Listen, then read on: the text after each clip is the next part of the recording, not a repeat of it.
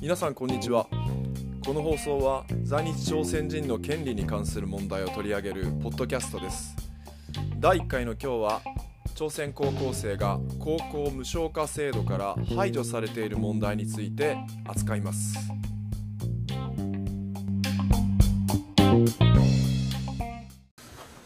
はい皆さんこんにちは。この放送は在日朝鮮人の権利に関する問題を取り上げるポッドキャストです。名前はまだありません、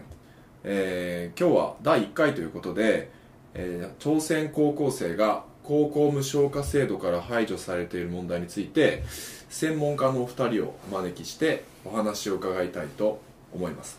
私は、えー司会のチョン・ヨンファンです、えー私は、えー大学で歴史を教えております。在日朝鮮人の歴史を研究し,、えーしておりまして専門は、えー朝鮮半島や日本の近現代史ということになります、えーよろしくお願いいたします。それでは本日ですねお話しいただくのはえ弁護士のリー・チュニさんとそしてえっ、とあこれ聞いとけばよかった。えー、何でしょうか。活動家のパッキン・ムギさんでいいですか。はい、はいです。よろしくお願いいたします。お願いします。それ早速なんですけども今日のテーマはですね朝鮮高校無償化問題なんですね。で朝鮮高校とは一体何かと。朝鮮高校というのは朝鮮学校の一つなんですけども朝鮮学校は、えー朝鮮半島にルーツを持つ在日朝鮮人が民族教育を受ける学校で今全国に64カ所ありますで高校は10校なんですけどもこの朝鮮高校に通う生徒たちだけが高校無償化制度から排除されているんですね。でこの問題について今裁判も起こっていますし実は国際的な問題にもなっています。でこの辺りについて、えーこの放送では何回かに分けてですねお話を伺いたいと考えております。で先ほどお話した通り、えー弁護士のリー・チュニさんと活動家のパッキン・ウギさんをお招きしています。で早速なんですけども、えーお二人に自己紹介をしていただきたいと思います。まずリー・チュニさんよろしくお願いします。はい、えー、リー・チュニと言います。弁護士をしています。私もえー在日朝鮮人の3世で、えー出身は三重県なんですけれども三重県にある朝鮮学校に通いました。その後日本の高校や大学を出て、まあ、弁護士になりました。で弁護士としては、まあ、一般的な弁護士業務も行いながら、まあ、本日お話しする、まあ、朝鮮高校生の裁判のような在日朝鮮人の権利をめぐる裁判にもいくつか関わっています。今日はそういった経験を踏まえてお話しできればと思います。よろしくお願いします。よろしくお願いします。それではウギさんお願いします。えー、こんにちは。パッキンウギと申します私も在日朝鮮人3世です、えー私も朝鮮学校を卒業して、えー現在は在日本朝鮮人人権協会という在日朝鮮人の権利と生活の向上を目指す人権団体で事務局員をしております、えはい、ありがとうございます。えっ、と、それで、ちょっと一つ伺いたいんですけども、えー私、ウギさんとも結構長い付き合いなんですけども、今、その、まあ、姓ですね、名字、まあ、パクさんとキムさんをくっつけて、パク・キムという姓を名乗っておられると思うんですけども、ーはい。その私お会いした時はキム・ウギさんだったんですけども、最近はそのパクをつけて活動されてますよね。はい。そのことはこうどういう意味があって、どういう趣旨でそういう名前に変えられたんでしょうか？はい。あのーそうですね。1年半ぐらい前にいきなりパッキンに変えたんですけどあのそれは数年前にですねその日本軍性奴隷問題の解決を目指す、えっと、南北朝鮮と海外の在日同胞の討論会があった時に、えーあの韓国のえっと女性の活動家の方が両親の両方の姓を、ね、名乗っている人にまあ初めて出会いましてあそういう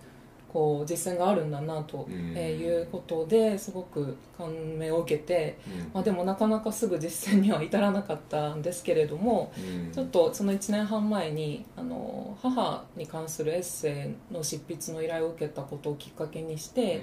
ぱりジェンダー平等を目指すのであればあの、まあ、性からあの、うん、あの実践をしできればちょっとそのジェンダー平等を目指すっていうその思考性うん。を、うんあのあらあの明らかにしたいなと思ってそういうふうに名乗り始めてます。なるほど、はい、その朝鮮人の姓は基本的には父方の父系のこう姓を受け継ぎますよね、はい。まあ私チョンなんですけど、はい。まあ、要はうちのアボジがチョンだったっていうので、うん。まあ、そういう意味ではうちの主にキムなんですけど、うん。キムさんはまあどっか行っちゃうわけですよね、うん。だからその両方の姓をまあ男女のまあ平等っていう観点から名乗るっていうそういうくなんていうか趣旨なんですか？そうですね。あのはいそうその通りです。で父のお名前が、まあ、姓がキムで、まあ、これまで三十数年間キムずっと名乗ってきたので、あのまあ、パクあ母の姓がパクなんですけど、うん。まあ、パクをさ最初に出してうんうん。あのもういいかなと思ってそういうふうにやってます。あはい。ありがとうございます。で今日はあの先ほどお話した通り民族教育の問題についてお話を伺うんですけどもあの宇木さんは今お話ししてくださったように、まあ、在日同胞の中のジェンダー平等についても積極的に活動されておられますし、まあ、お話の中でもそういう、えーことが出てくると思いますので、まあ、ぜひえーまたゆっくりお話を伺って深めていけたらと思っておりますありがとうございます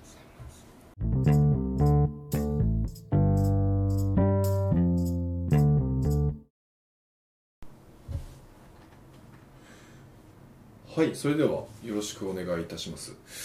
え今日のテーマはですね、高校無償化問題なんですけども、まあやっぱり在日朝鮮人の権利とか人権とか教育に関心のある人にとっては今一番多分大きいテーマですよね、うん。無償化問題というのは。ほとんどの人は、えー今一番大きい在日朝鮮人の受けている民族差別としては、まあ、特に教育に関心のある人は無償化問題を挙げるんじゃないかなと思うんですね、そうですね。うんありがとうございます。私一人ではありませんのであのぜひ相づちを打っていただけると助かるんですけども。それで裁判まで起こっていてで昨年の10月30日に、まあ、私も判決の時、えー裁判所行きましたけど、まあ、東京高裁で、えー原告敗訴の判決が出たと。まあ後でお話が出ると思うんですけどこの裁判の原告は、まあ、当時朝鮮高校生だった、まあ、学生たちなんですよね。だから学生たちが裁判で敗訴するっていう判決が、まあ、あって、えーということが、まあ、直近の話題としては皆さん記憶に新しいのかなと思います。でただですねそもそも高校無償化制度って一体何なのかとかですねまた裁判って結構難しいので一体何が争われているのかとかでまあ敗訴してしまったんですけどそれは私たちの言ってることが、まあ、間違ってるからなのかとか、まあ、結構いろいろ疑問が湧きますよね、はい、なので、まあ、今日はあのまずは最初に高校無償化制度って一体何なのかというところから、その弁護士のリー・チュニさんにちょっと教えていただきたいと思います。なので一番最初そもそも高校無償化制度っていうのは一体何なんでしょうか？はい、えーまあ、高校無償化制度っていうのは2010年の4月からうんうん。始まった制度ですよね、はい。あの民主党政権下で始まった制度で当時のまあ民主党政権の目玉政策の一つとして始まったわけですけれどもこの高校無償化だけ言うとちょっと、えー、そう一面しかわからない部分がありまして、はい。あの公立学校公立高校の授業料を無償化しするとえいう制度これが一つともう一つはえ私立学校に通っている生徒に対してえうん。就学支援金というお金を給付しようとこの2つの制度がまあ合わさってまとめてまあ高校無償化制度というふうに言われているわけですね。公立に通っている生徒ははい。ただ、授業料がただになるということですね。で私学は高校あ公立のただの分をはい。支援金としてもらえる、約月1万円ぐらいと言われてますけれども、それが各生徒に支給されるという生徒に制度で学校じゃなくてはい。生徒、で合わせてその子どもたちの学びを支援するという法律とその下での制度だったわけですよね、高校無償化法の目的っていうのは、い。そのどういうところにあったんですか？えーときょえー教育の機会均等と言われてますけれどもあらゆる子どもたち全ての子どもたちが経済的なあーなんていうか条件によって教育が受けられなくなるようなことがないようにするとええいう法律ですよね、なるほど。でにもかかわらず、はい。あとあらゆる子どもたちが教育を受けられる機会を設けようという趣旨のはずなのに、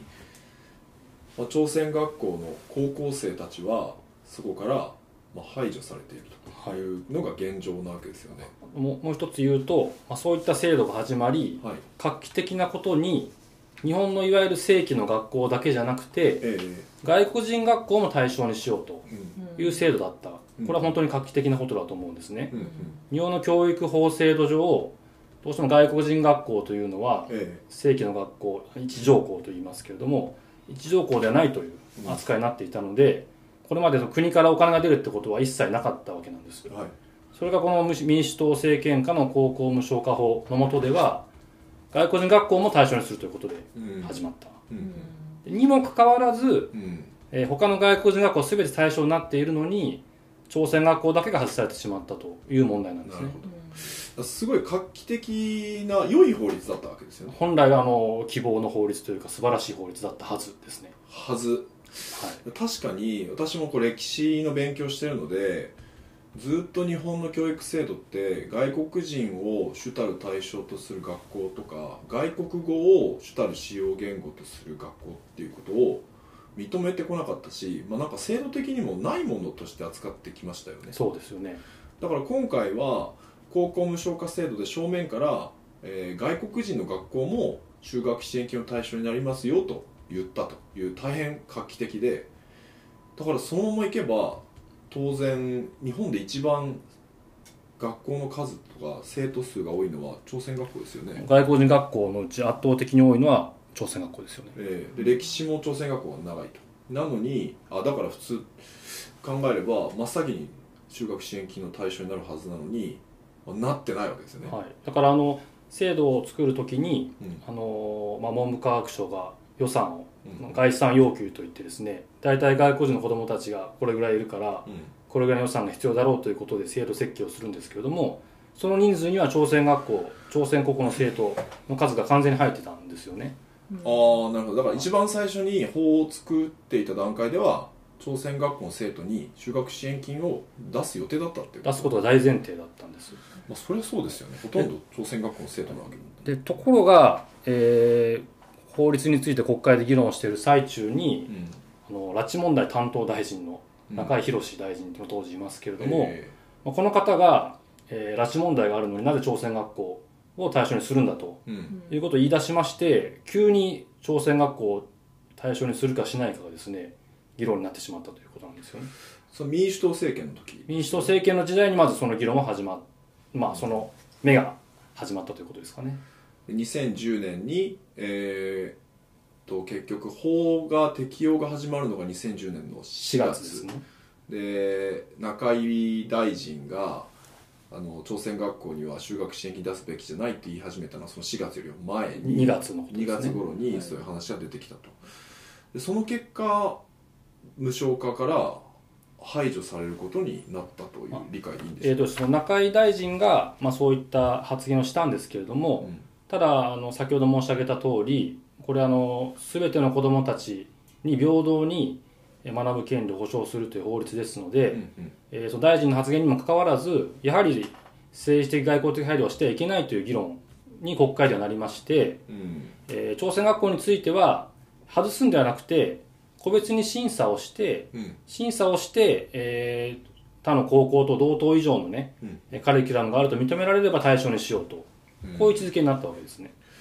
なるほど。その例えば拉致問題と、拉致問題があるから朝鮮学校の就学しあの生徒に就学支援金を与えるべきじゃないっていうのはどういう理屈なんですか？なんかあのよくわからないっていうかその朝鮮学校に学ぶ生徒も中華学校に学ぶ生徒も韓国学校に学ぶ生徒もその自分たちが教育の受ける権利教育の機会均等のために、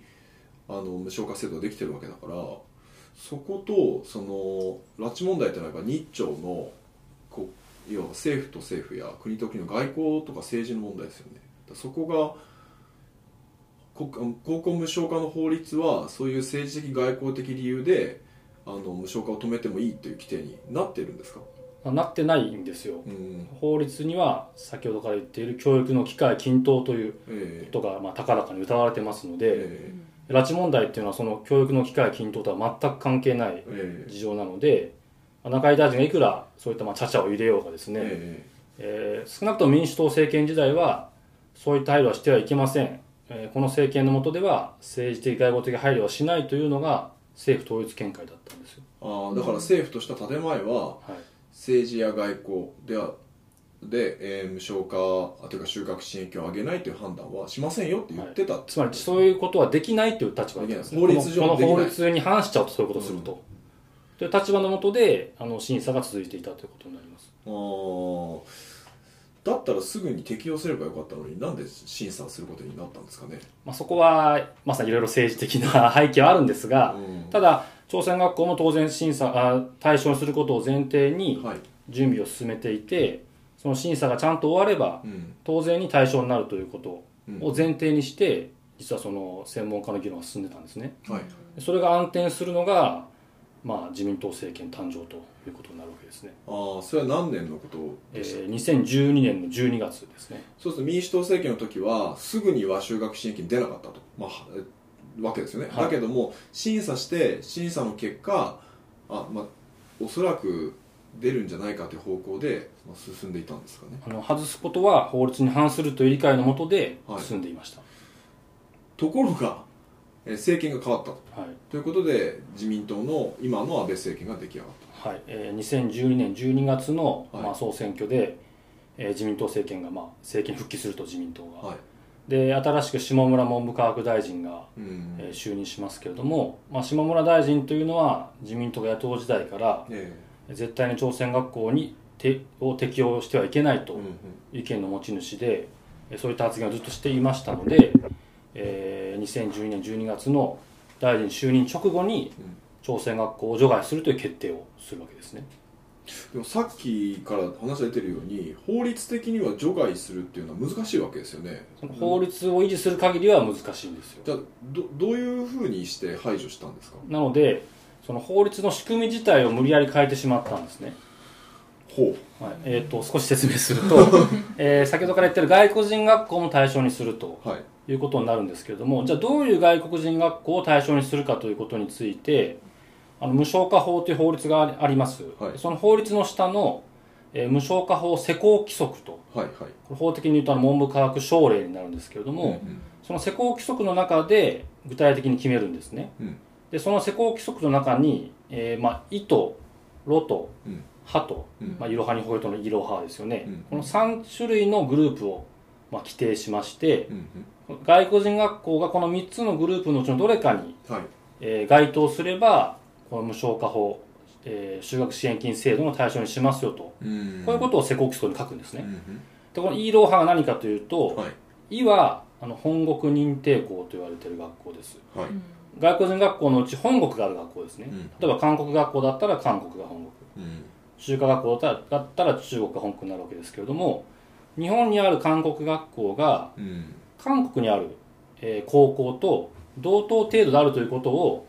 韓国本国が認めればはい。それはまさに高校と同等以上同等程度の、ええー実態があるということになりますので日本政府はそれ以上内容にタッチせずーはい。韓国が認めれば本国が認めれば、えー対象にすると。うんこういった審査の仕方がいいですよね。えで次に「ロ」は、えーこれは国際的評価機関の認定と言われてるんですけれども外国人学校の中にはあの本国がない学校があるんですね。はいはい。例えばインターナショナルスクールというのはなるほど。文字通りまあインターですから。まあ特定の国や特定の民族の教育じゃないところにアイデンティティがあるわけですよね。ですけど例えば英語で教育を行ったりということをしているんですけれども、そういった学校については本国に聞くわけにいかないんですよね、はい。そうするとじゃあどういった形でその学校が、あーまあ、高校と同等以上の、うん。えー家庭を有しているかってことを判断するかというと国際的に学校を評価する機関がありますのでそのインターナショナルスクールなどについて、はい。そういった評価機関の認定を受けていればそれ以上日本政府はタッチしませんと、うん。こういう判断の仕方をするのがローですね、はい。で基本的にはこの「イ」と「ロ」でいいんですけれども、はい。朝鮮学校についてはあの国交がないという理屈でうん。その本国の認定動向ということを日本政府は受け付けないので、うんいでもろでもない学校について派というジャンルを設けたんですよ。あその他みたいな。その他ですね、うん。でただその他であっても子どもたちが学んでることには変わりがないので、えこの無償化法の精神からすればその,、えーその他派のグループであっても高等学校に類する家庭を有していれば OK になりますからうんうん。その高等学校の家庭に類する家庭つまり高校と同等程度かどうかをじゃああの政府が文部科学大臣が審査をして、うんえー該当すれば OK と。うんなるほど。これが派ですね。だそうするちょっと整理をしますとさっきから繰り返し出てるように高校無償化法は非常に画期的なことに外国人学校で学ぶ生徒にも就学支援金を与えますよとい。うことを決めた。はい。じゃあどういう外国人学校が、えーその就学支援金をもらえる対象になるかということで施行規則に、まあ、イロハの3つが定められたはいでその「イ」というのは、えー本国、まあ、韓国な韓国とか中国な中国が私たちが自分たちの国でやっている教育と同じことを日本にある韓国学校もやってますよと。認めれば文科省はそのまま OK を出す、はい。で2番目の「ロ」っていうのはインターナショナルスクール、はい。で国際評価機関が OK を出せば文科省もそのまま OK よと、はい。で「歯がその他で、はい。えー、と文部科学大臣が判断するということにそうですね。指定すると。い。うはいことですね、で朝鮮学校はその基準を満たしているわけですよね。でその派に基づく指定についても、その文部科学大臣が勝手なことをしないようにですね、うん。これは教育に関する法律なので、えーあくまでも教育的観点からうんうん。指定の可否について判断するとはい。いうことで、教育に関する専門家が集まって基準を作ってはい。その基準に該当するかどうかを、まあ、客観的に教育的な観点からのみ審査するとうん。いう仕組みが作られたわけなんです。なるほど。なので拉致問題等が入る余地はまさに制度上ないんですね、あ先ほどちょっとあの、えー断定しちゃいましたけど朝鮮学校はこの歯の基準を満たしてるんですか？えー満たさないということで、えー外されてしまったというのが、まあ、客観的経過ですね。ただ当当然満たしてます。うんうん、あそこは政府とか裁判所の見方とはチュニさんの見方が違うわけですよ、ね、私というか弁護団はい、弁護団というか本来朝鮮学校は日本の高校とえー高等学校の家庭に類する家庭。うんうん。日本の高校つまり同等以上の、うん。えー教育自体がありますからはい。派の基準を満たしてます。なるほど。その前提で審査してきあました。ー満たしてるんですね。で後からお話ししますがこれを無理やり制度をこの派をなくしてしまったのが自民党政権ということですね。歯をなくしてしまったんですか？あそうですね。で話がやっと戻ってきましたが、はいこの「い」と「ろ」と「は」があって、うん。朝鮮学校は「は」に入るはずだったんですね、はいはい。でこのまま審査を進めれば朝鮮学校は「は」に該当しますという判断が出る直前まで言ってたんですよ。はい。でこれを止めて朝鮮学校を外すためにはえ歯をなくしてしまわないと。もうダメだという判断をしたのが自民党政権であり下村文部科学大臣なんですね。えその結果朝鮮高校生は就学支援金もらえなくなったってこと。そうなんです。2012年12月に下村文部科学大臣は大臣就任わずか2日後にこの歯を削れという指示を出して実際にその翌年に歯が削られてその結果、えー朝鮮高校は対象外ということになったとちょっとそのおそのすごいおかしいおかしいなと思うのが、そのこの基準があるわけですよね。一番最初に法律ができた時には外国人学校はこの「い」か「ろ」か「は」の、えーに該当すれば就学支援金の対象になりますよと。で「は」があり「は」がある時に朝鮮学校は申請したわけですよね、はい。これ認めてくださいと、その時の法律に基づいて判断するべきなんじゃないんですか、当然そうなんですが、えこれは私は究極の後出しじゃんけんと呼んでるんですけれども、このままだと適用されてしまうと。えはい。それをなんとかなくすためには大元の土俵をなくしてしまえと。このシステムをなくしてしまえと。歯を削ってしまえということをやったんですよだからあのどう考えたって許されない。と私は思うんですけれども無理やりまあ強行突破してきたわけですねでもこのなんか法律の世界を成り立たせてるルールそのものに対する挑戦ですよね。だって、その申請をした時にはその法律あったわけですよね。です。ででそれに従ってしあの審査してくださいとお願いして申請した、でもちろん後からなくすことはあり得ると思うんですけど、はい。それはなくした時点以降有効になるんじゃないですか審査、ただあの法的に言うとその最終的な結論が出る時点でえその法律が残ってないと、はい。それは対処適用できないという理屈にはなるんですよ。わあただまさにはしごを外すというかえ後出しじゃんけんなので普通はそういうことやりません。あるいはその削るにしても経過措置といってええ。え今審査対象になっているところの結果が出るまでは効力を維持するとか当然そういうことをしますけれども、えー下村大臣は朝鮮を外すために歯を削っているのでそういった配慮を一切しないままに、えー強行したしたということですね。でもむちゃくちゃに聞こえるんですけどね本当に。だから、まあ、まさに後出しじゃんけんなわけそうでですすなるほど。まあ経緯は非常によく分かりました。